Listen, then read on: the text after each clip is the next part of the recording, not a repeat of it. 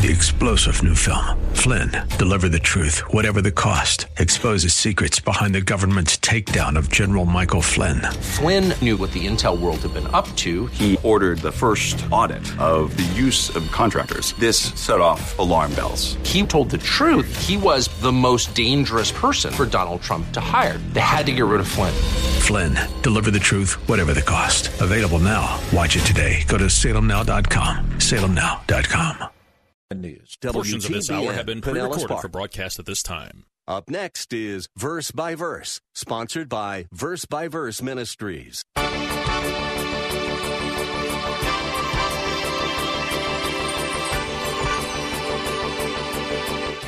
See, as the Word of God enlightens you, you see that some of these things are cultural. Some of these things are taboos are not biblical, and you have freedom to do that. But the problem is, if you use your freedom in the presence of a brother or sister who doesn't have that freedom, doesn't know that freedom yet, and they start doing what their conscience doesn't permit them to do, then either they will end up being a moral wreck, or else they will plunge further and further back into legalism. It's never healthy. It'll either drive them further into legalism or it'll force them to become moral wrecks. It's never a good idea to flaunt our Christian liberty before other Christians who might not feel that same liberty. But I sure see it a lot on social media, and I wonder sometimes about the effect that it has on some of their friends. The Apostle Paul gave us some great counsel about those things in Romans chapter 14, and that's our subject today on Verse by Verse. Welcome. Pastor Steve Kreloff is in the middle of a short three broadcast series about Christian liberty from verses 13 through 23 of Romans 14. Pastor Steve is the teaching pastor at Lakeside Community Chapel in Clearwater, Florida. In the first part of the chapter, Paul warned us not to criticize one another over non essentials, such as what we eat or what days we honor. By itself, those verses might lead us to include that it's no one else's business what we do in those areas of our life. But Paul goes on to remind us that if we love each other, we'll be considerate of how our behavior can harm someone who doesn't yet feel the same liberty that we do. Grab your Bible if you have it with you. Here's Pastor Steve. If you're taking notes, the first truth that we want to look at or guideline is the principle of love. This is the broad principle of how love and liberty work together. Verse 13. Therefore, let us not judge one another anymore, but rather determine this, not to put an obstacle or a stumbling block in a brother's way. Now, this verse is connected with the last verse of the last section. It is a bridge from the last section and introduces the first one. Because the verse before this speaks of that of the fact that someday we're all going to stand before the judgment seat of Christ, which I said last week is not a judgment for sin. It's a judgment for the way we have lived. It's, it's not even a judgment so much as it is a reward for the way that we lived, or a lack of rewards if we have not been pleasing to the Lord.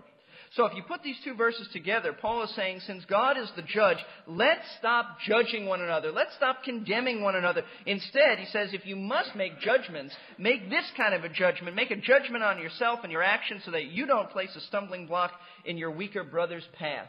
That's what he's saying. If you must make some determinations, then determine not to cause anybody to stumble.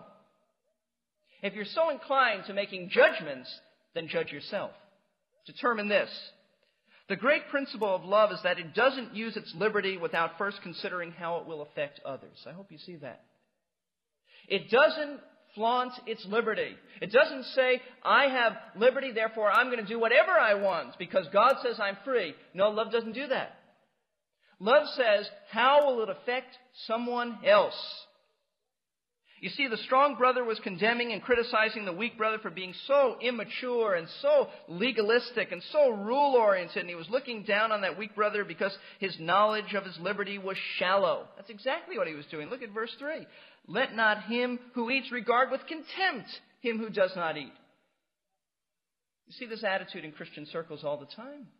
People calling out Pharisees and legalists and all of this, and name calling and contempt, and why don't you grow up, and what. Paul says, don't do that. Don't do that. He says, stop condemning. Now, he uses two terms here in verse 13. The term obstacle and stumbling block. An obstacle would be something you trip over, something that would temporarily halt you. It would be falling into sin, is what Paul is saying. Don't do anything that might cause your brother to fall into sin. And the, uh, the second thing he speaks of is a stumbling block. That would be more of a, uh, of a trap. That was, a, that was the way they would trap animals. They would have a stick over and the animal would come, and it would spring the trap. And that would be more than a temporary halting. That would be really a problem. Someone would fall deeply into sin and would halt, not just hinder his Christian progress, it would put it at a standstill. Paul is saying that there's something far more important than simply following your freedom and doing what you think you can do. You must determine never to injure your weaker brother in the use of your liberty. You say, how could I possibly do that? How could what I, am I my brother's keeper? How could I possibly injure somebody else by what I do? Well, you need to look at verse 14 because Paul explains it. I know, Paul said, and I'm convinced in the Lord Jesus that nothing is unclean in itself. Let's stop there for a moment. Is that true? It has to be. The Word of God says it. There aren't any foods that are unclean. That is, food cannot spiritually defile you. In other words, food is not a moral issue. Now, that doesn't mean that everything we eat is good for us. That there may be things that are nu- nutritionally bad for us. But what he's saying is, you're not any more spiritual if you refrain from certain foods. And you're not any more spiritual if you eat certain foods. It's not a matter of morality and spirituality. It may be a matter of good common sense, especially in our day and age. But the point is that the Old Testament legal system of kosher foods died when Christ died on the cross. And that's why, and we went over this last, last week, Jesus said, it's not, the, it's not the things that go into you that defile you, it's what comes out of you that defiles you. And that's why we also said that 1 Timothy 4 3 teaches us that every food can be received if it's received with thanksgiving. And that's why we also said that in Acts chapter 10, the Lord said to Peter, Arise and kill. And he had pictures in his, in his mind of, of pig and animals that were forbidden in the Old Testament. And God said, Peter, rise up and eat. And Peter said, I've never touched anything unclean. God said, You can now. Oh, so this is absolutely, absolutely correct with everything else that the Bible teaches. I know and am convinced in the Lord Jesus that nothing is unclean in itself. Now, he's not speaking of moral issues here. Uh, just, just take anything. For instance, mowing your lawn on Sunday. Is mowing your lawn a moral issue? I hope not. I hope not. Other things. Drinking coffee, is that a moral issue? No. No. In and of itself, it's unclean. Now, how we use it may make it unclean in the way we use it. But the issue itself is not unclean. It's not a moral issue. Look at 1 Corinthians 8 8. We're going to be turning back and forth to 1 Corinthians and Romans 14 because they parallel each other. They explain each other. 1 Corinthians 8 8, Paul says, and he's dealing with a similar issue here, except the issue here is that Gentiles would not eat certain foods that had been sacrificed to idols. He says this, but food will not commend us to God. We are neither the worse if we do not eat, nor the better if we do eat. Do you understand that? That's exactly what Paul is saying. Food is not a spiritual issue. Okay? So all foods can be eaten by believers today, but not every believer realizes this. Because look at the rest of verse 14. And Paul says, I know, I'm convinced in the Lord Jesus, the Lord Jesus has taught me this, and I know this to be a fact, that nothing is unclean in itself, but to him who thinks anything to be unclean, to him it is unclean. In the church at Rome, you had Jewish believers who had been brought up to regard pork as unclean. Now they become Christians, but do you think it's that easy if somebody hands them a pork sandwich that they're going to say, great? I mean, one day before they were in the legal Old Testament system, now they're saved. Now do you think that their conscience is going to totally open up and they can accept that? No way. Some probably could, but not, not, not others. I wonder if Paul when he was first saved, had difficulty when the first ham sandwich was offered to him. Peter did. That's why he said, Never, Lord. Peter was a saved man. Peter, Peter understood the Old Testament system was gone, and yet he had a struggle with it. But you know that it's all right to eat pork. You know that. You could eat it without any problem. But should you eat it? Not necessarily. Not necessarily. Not in the presence of a weaker brother. Look at verse 15. For if because of food your brother is hurt, you are no longer walking according to love. Do not destroy with your food him for whom Christ died. You see, if you set an example for a weak brother that he can't handle, his conscience won't allow him to do it. His conscience is not uh, persuaded in this area.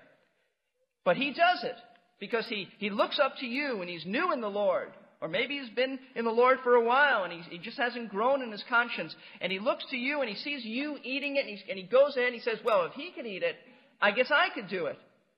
And he goes ahead and does it, but his conscience is defiled, and that's a horrible thing to do. He says, Your brother is hurt. You see, if a Christian violates his conscience in one area, that's a non moral issue. He will soon be violating his conscience in moral issues. You never want to send somebody on the road to violating their conscience. Conscience is what God uses to lead us, to prompt us. And if you violate your conscience in an area, before long you're violating it in other areas. And if you do that, you are, you are callousing your conscience to the point where you don't care what God is saying to you in the sense of prompting you. You see, it's that part of us that the Spirit of God prompts. And He guides us through the conscience and He leads us. And that's why some of you cannot do things that others can. And that's all right. And we need to understand that. And we're not talking about things the Bible commands us to do or forbids us to do. Understand that. We're talking about areas that God says you're free to do, but some of us don't have a conscience that realizes that freedom. Do never, do not, and never violate your conscience. The Spirit of God doesn't prompt us in areas that our conscience can't handle. But as we mature in Christ, our conscience is enlightened by the Word of God, and as, as more and more that enlightening takes place, there will be areas of our liberty that we realize, and we can gradually do things where we were never able to do them in the past. That's called growth. I was talking to someone recently who grew up in a very rigid home that they couldn't do this, they couldn't do that. I said, Well, how did you get out of that? Well, one of the reasons you just got into the Word of God. See, as the Word of God enlightens you, you see that some of these things are cultural. Some of these things are taboos are not biblical, and you have freedom to do that. But the problem is, if you use your freedom in the presence of a brother or sister who doesn't have that freedom, doesn't know that freedom yet, and they start doing what their conscience doesn't permit them to do, then either they will end up being a moral wreck, or else they will plunge further and further back into legalism. It's never healthy. It'll either drive them further into legalism or it'll force them to become moral wrecks. Let me just illustrate it. I used the illustration just a few minutes ago about mowing your lawn. Mowing a lawn is not a moral issue. If you have the freedom to mow your lawn on Sunday, doesn't mean that you should necessarily do that. Because there are plenty of brethren who would gasp and would have problems with that. And there might be some new precious believer who looks to you and says, Well, you know, he's been saved for a while. He can mow his lawn on Sunday. I'll go ahead and mow my lawn on Sunday, but he doesn't have the same freedom. He doesn't sense that freedom in his conscience that you do. He shouldn't do that. Because if he violates mowing his lawn on, on Sunday, then when something else comes up of a conscience issue, he's going to do the same thing. And before you know it, he is violating his conscience, and that's not what God wants him to do. God wants to protect that conscience until it can grow a little bit. If you force a brother to do an activity before his conscience is ready to accept it, verse 15 says this it will hurt him. And you're no longer walking according to love because you're more interested in what you can do rather than how it affects him. And that's not love. And the illustration he uses here, in one sense, he says, Do not destroy with your food him for whom Christ died. So how could I destroy somebody? Well, it doesn't mean that they're going to lose their salvation, obviously. And it doesn't mean that they're going to abandon the faith either. But it does mean that you're going to ruin his Christian life in terms of he's going to feel guilty. And if he feels guilty, he's going to lose the assurance of his salvation.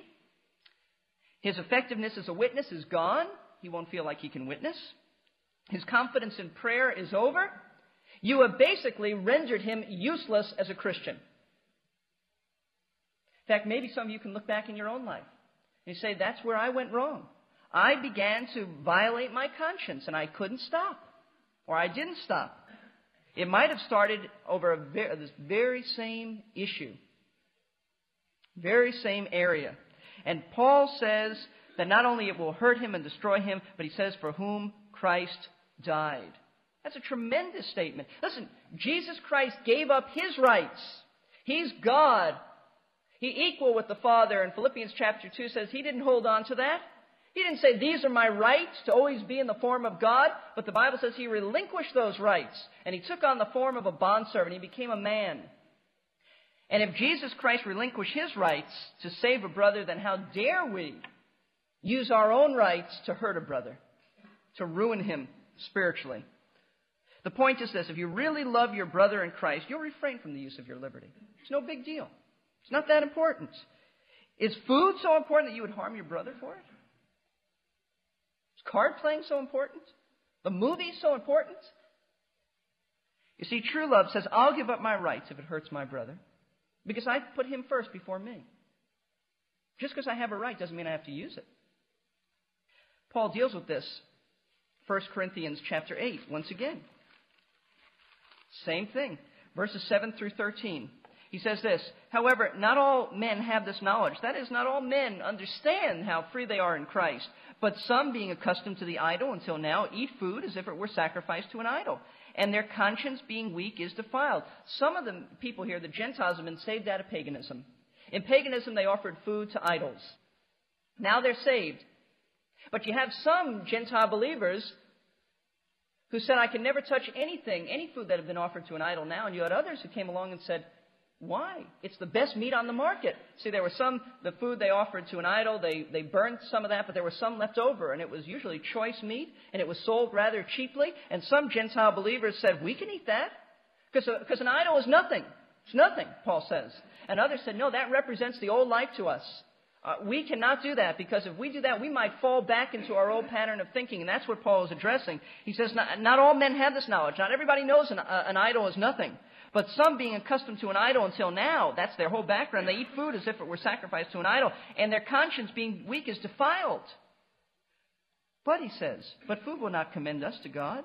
We're neither the worse if we do eat nor the better if we do not eat. Paul says, Paul says it really, theologically, doesn't matter. Spiritually, it won't help us or hurt us. But take care lest this liberty of yours somehow become a stumbling block to the weak. For if someone sees you who have knowledge dining in an idol's temple, will not his conscience, if he is weak, be strengthened, be strengthened to eat things sacrificed to idol? He says, I can't do it. But wait a minute, he can do it. I'll be strong and I'll do this. But look what happens. For through your knowledge, he who is weak is ruined, destroyed spiritually.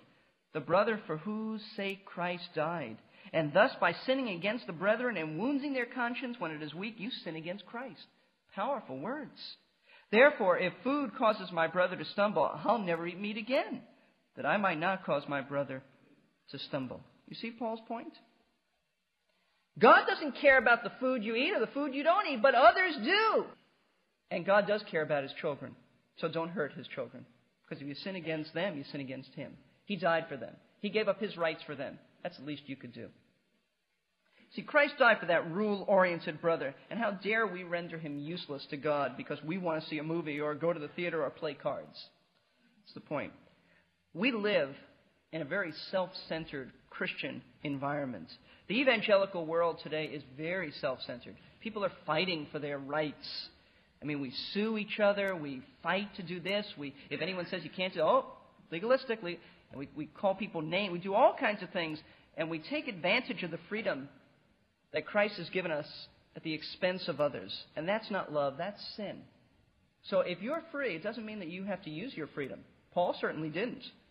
We're called to be sensitive to those who are weak, weak in the area of conscience. So that is the broad principle of love. What about the priorities of love? That's the second guideline. Love has priorities. Love doesn't get nitpicky. Love doesn't pursue trivia. That's the original trivial pursuit. You see what I mean? Verse 16. Therefore, do not let what is for you a good thing be spoken of as evil.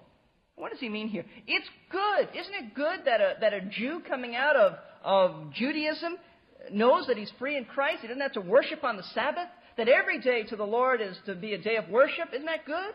Sure it is. Isn't it good that a Jew who could never eat certain foods could be saved and now he can eat all kinds of things? Isn't that good? Isn't that good that Christ has set him free from the bondage of the law? Sure it is. That's wonderful. That's good. But it's not good if he abuses it. It's not good if he abuses it. And that's why he says, Do not let that which is for you a good thing be spoken of as evil. Who would speak of it as evil? I don't think here he primarily, primarily means the weak brother. I think he's talking about the world.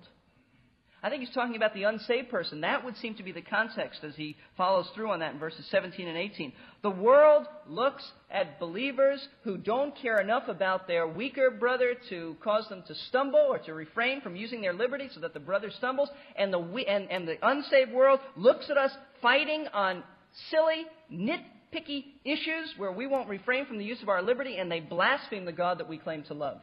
All they do is they see us fighting let me explain. Look at verse 17. For the kingdom of God is not eating, it's not drinking, but righteousness and peace and joy in the Holy Spirit.